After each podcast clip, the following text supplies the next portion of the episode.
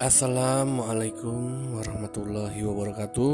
Berjumpa lagi dengan saya Arif di podcast 1001 Kisah.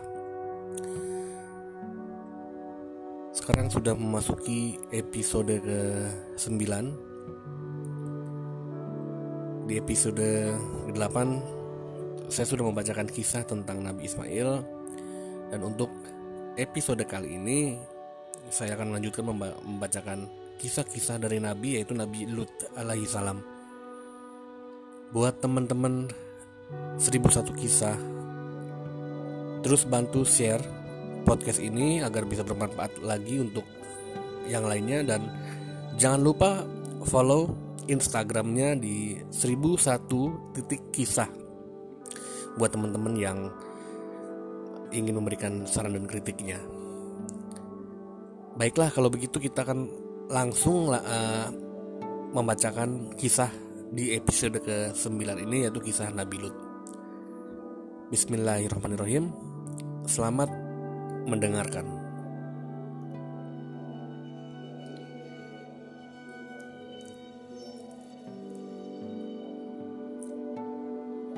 Nabi Lut adalah anak saudara dari Nabi Ibrahim. Ayahnya yang bernama Hasan bin Toreh adalah saudara sekandung dari Nabi Ibrahim. Ia beriman kepada bapak saudaranya Nabi Ibrahim, mendampinginya dalam semua perjalanan dan sewaktu mereka berada di Mesir berusaha bersama dalam bidang peternakan yang berhasil dengan baik. Binatang ternaknya berkembang baik. Mohon maaf, binatang ternaknya berkembang biak sehingga dalam waktu yang singkat jumlah yang sudah berlipat ganda itu tidak dapat ditampung dalam tempat yang disediakan. Akhirnya, perkongsian Ibrahim atau Lut Perkongsian di sini adalah kerjasama Ibrahim dan Lut dipecah dan binatang ternakan serta harta milik perusahaan mereka dibagi dan berpisah Lut dengan Ibrahim pindah ke Yordania dan bermukim sebuah tempat bernama Sadum. Jadi dulunya Nabi Ibrahim dan Nabi Lut ini uh, mengadakan kerjasama peternakan di Mesir. Lalu peternakannya ini binatang ini berkembang biak. Tidak disebutkan di sini binatangnya apa. Mungkin bisa unta atau domba atau sapi. Itu tidak dijelaskan. Jadi untuk yang tahu silahkan DM binatangnya apa yang diternakan. Nah jadi saat binatangnya ini bertambah banyak, ternaknya bertambah banyak, akhirnya tempatnya tidak bisa menampung, lalu pecahlah atau berpisahlah kerjasamanya. Jadi masing-masing hartanya dibagi dua. Lalu Nabi Lut ini pindah ke Yordania dan, ber, dan bermukim di sebuah tempat bernama Sadum.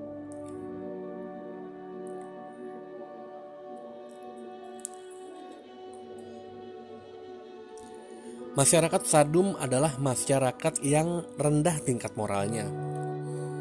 Rusak mentalnya, tidak mempunyai pegangan agama atau nilai kemanusiaan yang beradab. Kemaksiatan dan kemungkaran merajalela dalam pergaulan hidup mereka. Pencurian dan perampasan harta milik ini pencurian dan perampasan harta milik merupakan kejadian sehari-hari di mana yang kuat menjadi kuasa sedang yang lemah menjadi korban penindasan dan perlakuan sewenang-wenang. Maksiat yang paling menonjol yang menjadi ciri khas hidup mereka adalah perbuatan homoseks dalam kurung liwat di kalangan lelakinya dan lesbian di kalangan wanitanya. Kedua dua jenis kemungkinan ini begitu ber, begitu merajalela di dalam masyarakat sehingga merupakan suatu kebudayaan bagi kaum Sadum. Seorang pendatang yang masuk ke Sadum tidak akan selamat dari diganggu oleh mereka. Jika ia membawa barang-barang yang berharga, maka dirampaslah barang-barangnya. Jika ia melawan atau menolak, menyerahkannya, maka nyawanya tidak akan selamat.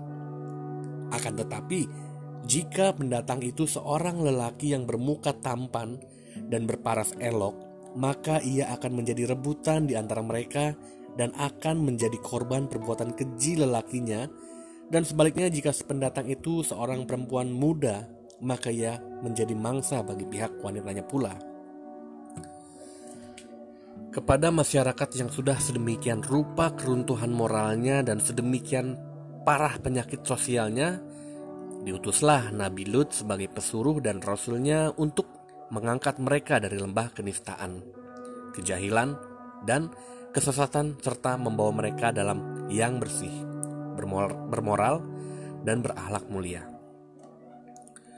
Nabi Lut mengajak mereka beriman dan beribadah kepada Allah, meninggalkan kebiasaan mungkar, menjauhkan diri dari perbuatan maksiat dan kejahatan yang diilhamkan oleh iblis dan setan. Ia memberi penerang kepada mereka bahwa Allah telah menciptakan mereka dan alam sekitar mereka tidak meridoi amal perbuatan mereka yang mendekati sifat dan tabiat kebinatangan dan tidak sesuai dengan nilai-nilai kemanusiaan dan bahwa Allah akan memberi ganjaran setimpal dengan amal kebajikan mereka. Yang berbuat baik dan beramal soleh akan diganjar dengan surga di akhirat. Sedang yang melakukan perbuatan mungkar akan dibalaskannya dengan memasukkannya ke dalam neraka jahanam.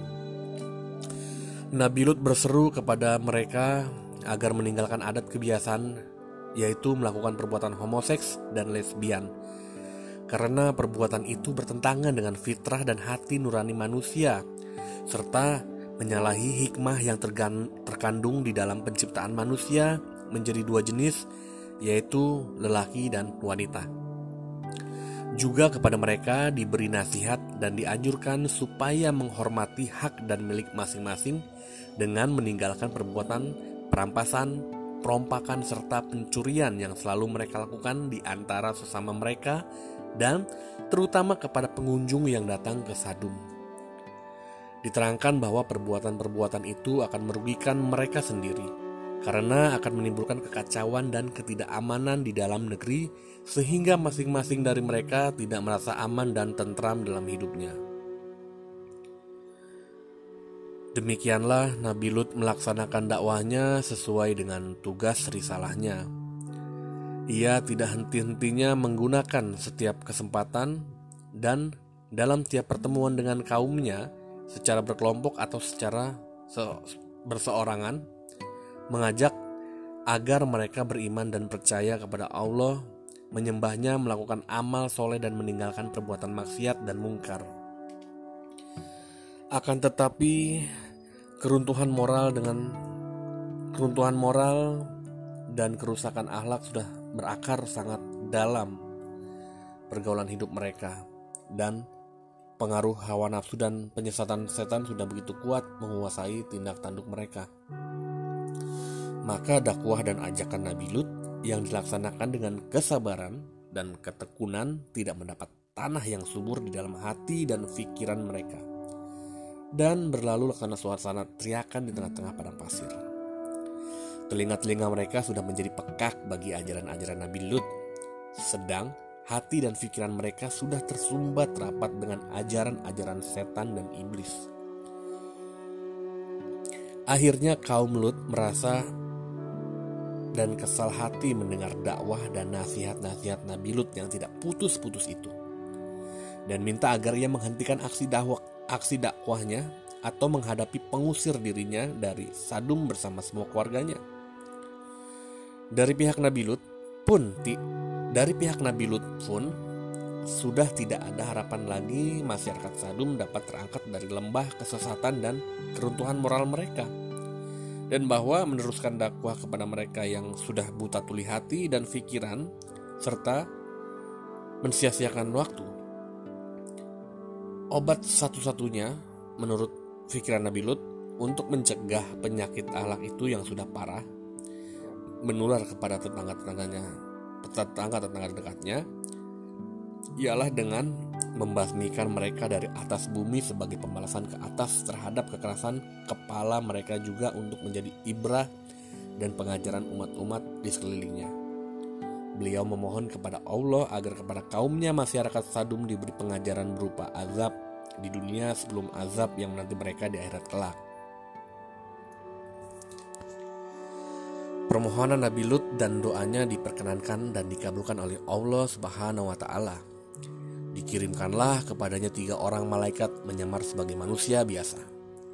Mereka adalah malaikat yang bertamu kepada Nabi Ibrahim dengan membawa berita gembira atas kelahiran Nabi Ishak dan memberitahu kepada mereka bahwa dia adalah utusan Allah dengan tugas menurunkan azab kepada kaum Lut penduduk kota Sadum. Dalam kesempatan pertemuan Nabi Ibrahim telah memohon agar penurunan azab ke atas kaum Sadum ditunda. Kalau-kalau mereka kembali sadar, mendengarkan dan mengikuti ajakan Lut serta bertobat dari segala kemaksiatan dan perbuatan mungkar. Juga dalam pertemuan itu, Nabi Ibrahim mohon agar anak saudaranya, Lut, diselamatkan dari azab yang akan diturunkan ke atas kaum Sadum.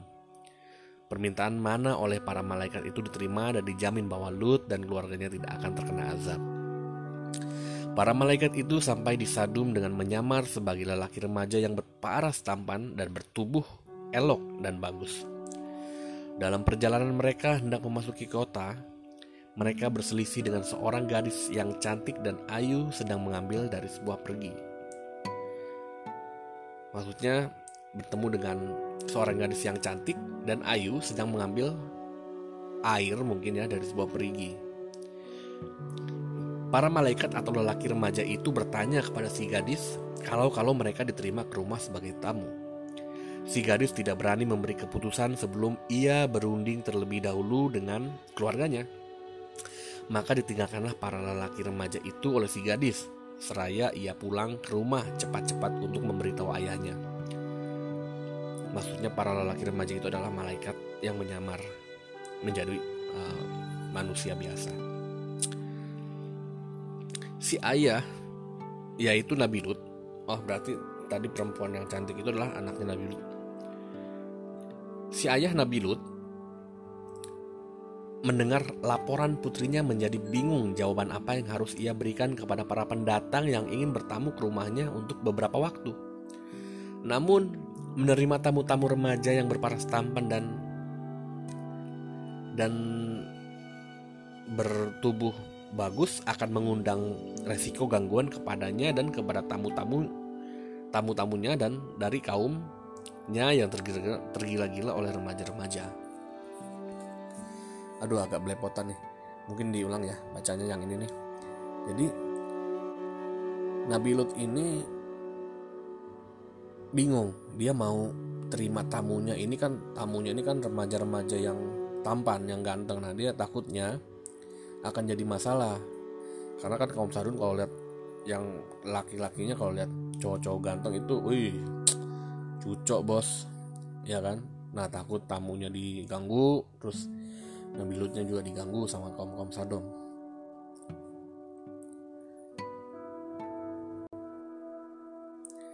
Sedang kalau yang demikian itu terjadi, ia sebagai tuan rumah harus bertanggung jawab terhadap keselamatan tamunya, padahal ia merasa bahwa ia tidak akan berdaya menghadapi kaumnya yang bengis-bengis dan haus maksiat itu. Jadi Nabi Lut ini sebenarnya nanti kalau misalkan kaum Sodomnya datang itu harus bertanggung jawab kalau tamunya kenapa-napa gitu. Dan Nabi Lut tahu kalau kaum Sodom ini bengis-bengis. Akhirnya diputuskan oleh Nabi Lut bahwa ia akan menerima mereka sebagai tamu di rumahnya apa pun yang akan terjadi sebagai akibat keputusannya ia pasrahkan kepada Allah yang akan melindunginya Lalu pergilah ia sendiri menjemput tamu-tamu yang sedang menanti di pinggir kota dan diajaklah mereka bersama-sama ke rumah pada saat kota Sadum sudah diliputi kegelapan dan manusianya sudah dan manusianya sudah nyenyak tidur di rumah masing-masing. Nabi Lut berusaha dan berpesan kepada istrinya dan kedua putrinya agar merahasiakan kedatangan tamu-tamu. Jangan sampai terdengar dan diketahui oleh kaumnya akan tetapi istri Nabi Lut yang memasang sehaluan dan sependerian dengan penduduk Sadum telah membocorkan berita kedatangan para tamu dan terdengarlah oleh pemuka-pemuka mereka bahwa Lut ada ada tamu terdiri daripada remaja-remaja yang tampan parasnya dan memiliki tubuh yang sangat menarik bagi para penggemar homoseks. Masya Allah, jadi istrinya nih yang ngebocorin, istrinya Nabi Lut ngebocorin tamu-tamunya Nabi Lut padahal Nabi Lut uh, sudah berpesan kepada istrinya jangan sampai tahu kaum Sodom ini. tapi dibocorkan oleh istrinya. Terjadilah apa yang dikhawatirkan oleh Nabi Lut. Begitu tersebar dari mulut ke mulut berita kedatangan tamu-tamu remaja di rumah Nabi Lut, berdatanganlah mereka ke rumahnya untuk melihat para tamunya dan memuaskan nafsunya. Nabi Lut tidak membuka pintu bagi mereka dan berseru agar mereka kembali ke rumah masing-masing dan jangan mengganggu tamu-tamu yang datangnya dari jauh yang sepatutnya dihormati dan dimuliakan.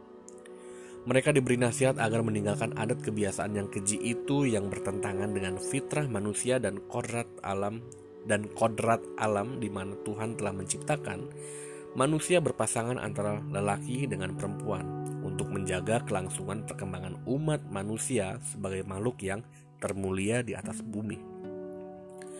Nabi Lut berseru agar mereka kembali kepada istri-istri mereka dan meninggalkan perbuatan maksiat dan mungkar yang tidak senonoh sebelum mereka dilanda azab dan siksaan Allah. Seruan dan nasihat-nasihat Nabi Lut dihiraukan dan dipeduli dan, di, dan tidak dipedulikan. Mereka bahkan mendesak akan menolak pintu rumahnya paksa, mendobrak pintu rumahnya dengan paksa dan kekerasan kalau pintu tidak dibuka dengan sukarela. Merasa bahwa dirinya sudah tidak berdaya untuk menahan arus orang-orang penyerbu dari kaumnya itu yang akan memaksakan kehendaknya dengan kekerasan, berkatalah Nabi Lut secara terus terang kepada para tamunya, Sesungguhnya aku tidak berdaya lagi menahan orang-orang itu menyerbu, ke dalam. Aku tidak memiliki senjata dan kekuatan fisik yang dapat menolak kekerasan mereka tidak pula tidak pula mempunyai keluarga atau sanak saudara yang disegani mereka yang dapat aku mintai pertolongannya.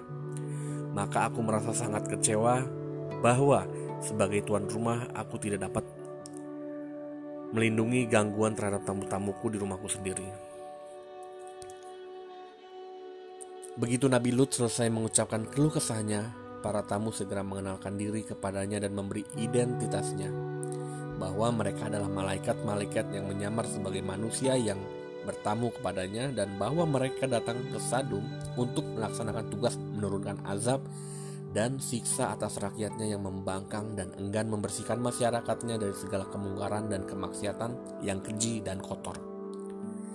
Kepada Nabi Lut, para malaikat itu menyarankan agar pintu rumahnya dibuka lebar-lebar untuk memberi kesempatan bagi orang-orang yang haus homoseks itu masuk. Namun malangnya apabila pintu dibuka dan para penyerbu menindakkan, menginjakan kaki untuk masuk, tiba-tiba gelaplah pandangan mereka dan tidak dapat melihat sesuatu. Mereka mengusap-usap mata tetapi ternyata sudah menjadi buta. Sementara para penyerbu rumah Nabi Lut berada di dalam keadaan kacau balau, berbentur antara satu dengan lain, berteriak-teriak menanya-nanya gerangan apa yang menjadikan mereka buta dengan mendadak Para berseru kepada Nabi Lut agar meninggalkan segera perkampungan itu. Mohon maaf, para malaikat berseru kepada Nabi Lut agar meninggalkan segera perkampungan itu bersama keluarganya karena karena waktunya telah tiba bagi azab Allah yang akan ditimpakan para malaikat. Para malaikat berpesan kepada Nabi Lut dan keluarganya agar perjalanan keluar kota jangan seorang pun dari mereka menoleh ke belakang Nabi Lut keluar dari rumahnya sehabis tengah malam bersama keluarganya terdiri dari seorang istri dan dua putrinya berjalan cepat menuju keluar kota. Tidak boleh tidak menoleh ke kanan maupun ke kiri sesuai dengan petunjuk para malaikat yang menjadi tamunya. Akan tetapi si istri yang menjadi musuh dalam selimut bagi Nabi Lut tidak tega meninggalkan kaumnya ia berada di belakang rombongan Nabi Lut berjalan perlahan-lahan tidak secepat langkah suaminya dan tidak henti-hentinya menoleh ke belakang karena ingin mengetahui apa yang akan menimpa atas kaumnya. Seakan-akan meragukan kebenaran ancaman para malaikat yang telah didengarnya sendiri, dan begitu langkah Nabi Lut berserta kedua putrinya melewati batas kota Sadum, sewaktu Fazar menyingsing, bergetarlah bumi dengan dahsyatnya di bawah kaki rakyat Sadum tak ter, tidak terkecuali istri Nabi Lut yang munafik itu. Getaran itu mendahului suatu gempa bumi yang kuat dan hebat disertai angin yang kencang dan hujan batu sijil yang menghancurkan dengan serta merta kota Sadum beserta semua penghuninya. Demikianlah mukjizat dan ayat Allah yang diturunkan untuk menjadi pengajaran dan ibrah bagi hamba-hambanya yang mendatang. Kisah Nabi Lut yang saya bacakan baru saja ini terdapat di dalam Al-Quran pada ayat 85 dalam 12 surat di antaranya surat Al-Anbiya ayat 74 dan 75 surat Asyu Ara ayat 160 eh, hingga ayat 175 surat Hud ayat 77 sehingga ayat 83 surat Al-Qamar ayat 33 hingga 39 dan surat Al-Tahrim ayat 10 jadi itu adalah surat-surat di Al-Quran yang menceritakan tentang Nabi Lut. Na'udzubillah min ya. Ini tidak bisa. Untuk masalah kaum homoseks dan lesbian ini lagi-lagi sudah ada sejak zaman dahulu kala, zaman nabinya Lut. Saya nggak akan terlalu dalam membahas tentang homoseks dan lesbian seperti yang teman-teman tahu di zaman sekarang banyak sekali homoseks dan lesbian tapi memang tidak sebengis zaman Nabi Lut. Zaman Nabi Lut itu bengis-bengis ya. Oke. Untuk kisah yang uh, di episode kali ini yang harus kita pelajari adalah istri Nabi pun bisa menjadi pengkhianat untuk Nabi Lut. Dia yang membocorkan tamunya Nabi Lut yaitu malaikat yang menyamar jadi manusia. Lalu saat para malaikat menyarankan untuk Nabi Lut dan keluarga keluar kota dan jangan menoleh ke belakang, istrinya tetap membangkang dan tetap menoleh ke belakang. Akhirnya yang, ter yang terjadi adalah gempa.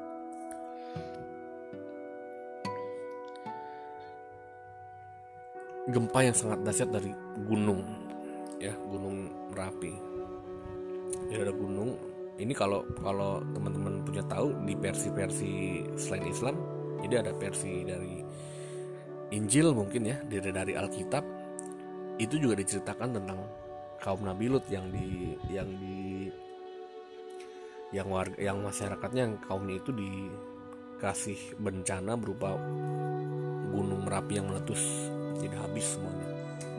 Itu di daerah Italia kalau nggak salah ya ada filmnya judulnya apa? Saya lupa.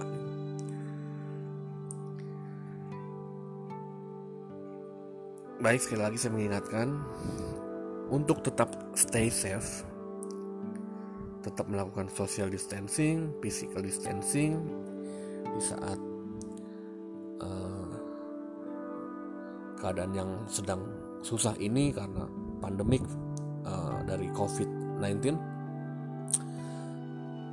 jaga tidurnya tidur yang cukup berbanyak mengkonsumsi vitamin C minum banyak air putih untuk menjaga kesehatan tetap jaga keselamatan kita.